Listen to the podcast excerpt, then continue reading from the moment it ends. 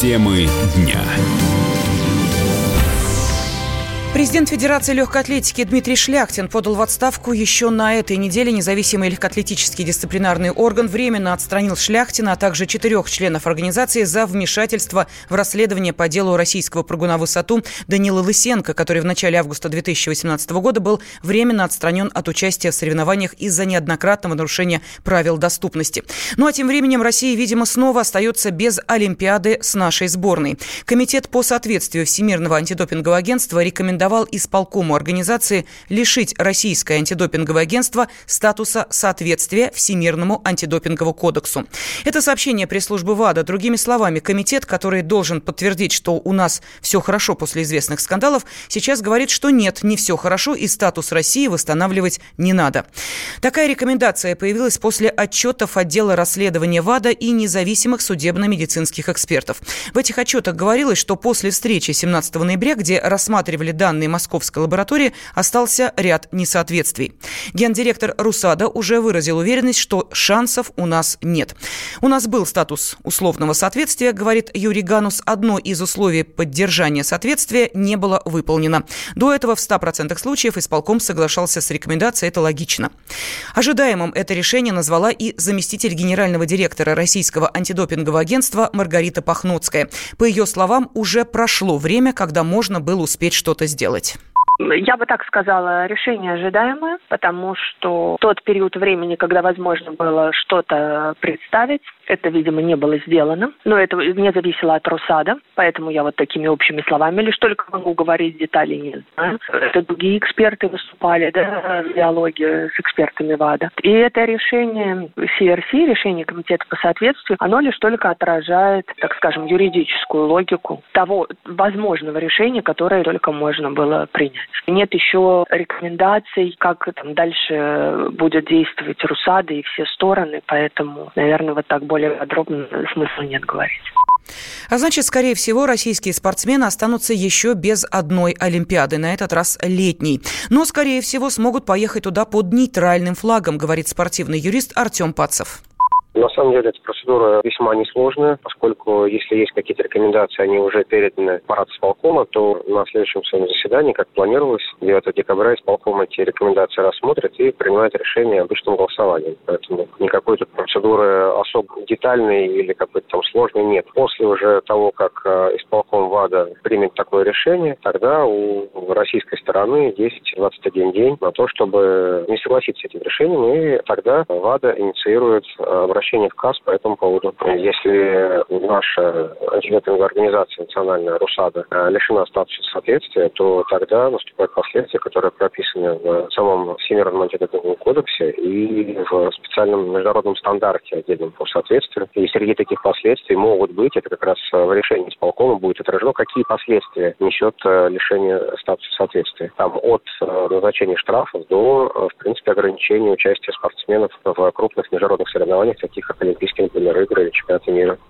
Рассматривать дело России будут 9 декабря. За всеми водителями в центральной части страны будет следить специальная умная система камер. Об этом заявили в Центре организации дорожного движения. Пока такая система работает только в Москве и области, но в течение полугода ее действия распространят еще на 16 регионов. В результате правоохранительные органы смогут в онлайн-режиме наблюдать перемещение более 16 миллионов зарегистрированных на данной территории транспортных средств. Предполагается, что нововведение позволит автоматизировать взаимодействие оперативных служб, выявлять опасных водителей, а также контролировать контролировать грузовой транспорт. Кроме того, единое программное обеспечение поможет оптимизировать систему вынесения штрафов нарушителям правил дорожного движения. На центральную часть страны просто хотят перенести опыт Москвы и Подмосковья, говорит вице-президент Национального автомобильного союза Антон Шапарин. Есть декларируемая и реальная цель э, подобной меры. Декларируемая цель – это, наверное, повышение безопасности дорожного движения, необходимость отслеживания, соответственно, правонарушений разного характера. Но реальная цель состоит в том, что глава департамента транспорта города Москвы борется за полномочия СОД, это его э, организация, он борется за полномочия с ГИБДД России. А Москва уже де-факто не подчиняется федеральному ГИБДД. Сейчас идет распространение этого опыта на другие регионы, соответственно, это часть большой такой политики политической игры и ничего больше. На запуск системы потратят больше 200 миллионов рублей. На этой неделе в Минздраве назвали новые сроки изменения правил медосмотра для водителей. Они вступят в силу 1 июля 2020 года.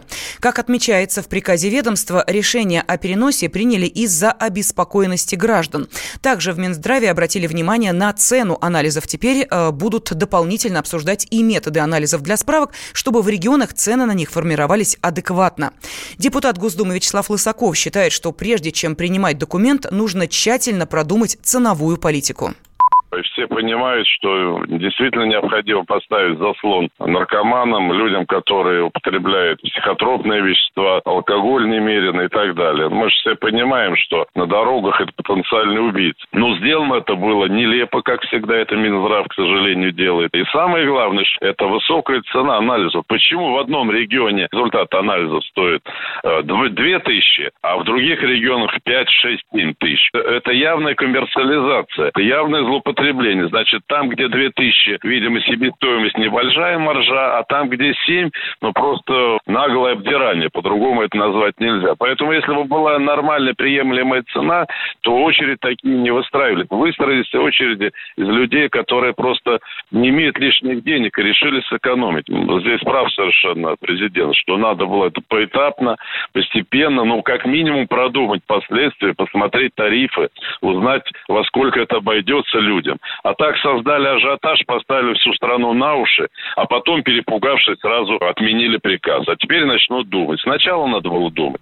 Директора Центра наркологии имени Сербского Татьяну Клименко, которая, по данным СМИ, дала положительное заключение на новые правила медосмотра, уволили приказом министра здравоохранения Вероники Скворцовой. Сама Клименко не стала комментировать ситуацию, но подтвердила сообщение об увольнении. Мне бы не хотелось сейчас комментировать эту ситуацию. По крайней мере, в ближайшее время мне бы не хотелось, потому что действие приказа ведь отложено на э, полгода. Будет проводиться анализ возможности применения этого приказа.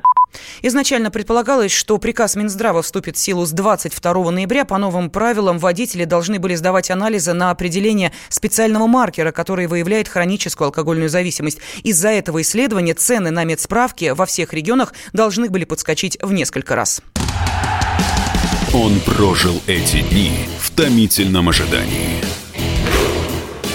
Он считал каждую минуту. И теперь он возвращается. Он голоден и собирается утолить свою жажду. Его не остановить. Твое утро никогда не будет прежним. Максим Шевченко понедельник в 8 часов по Москве. Главное – доживи.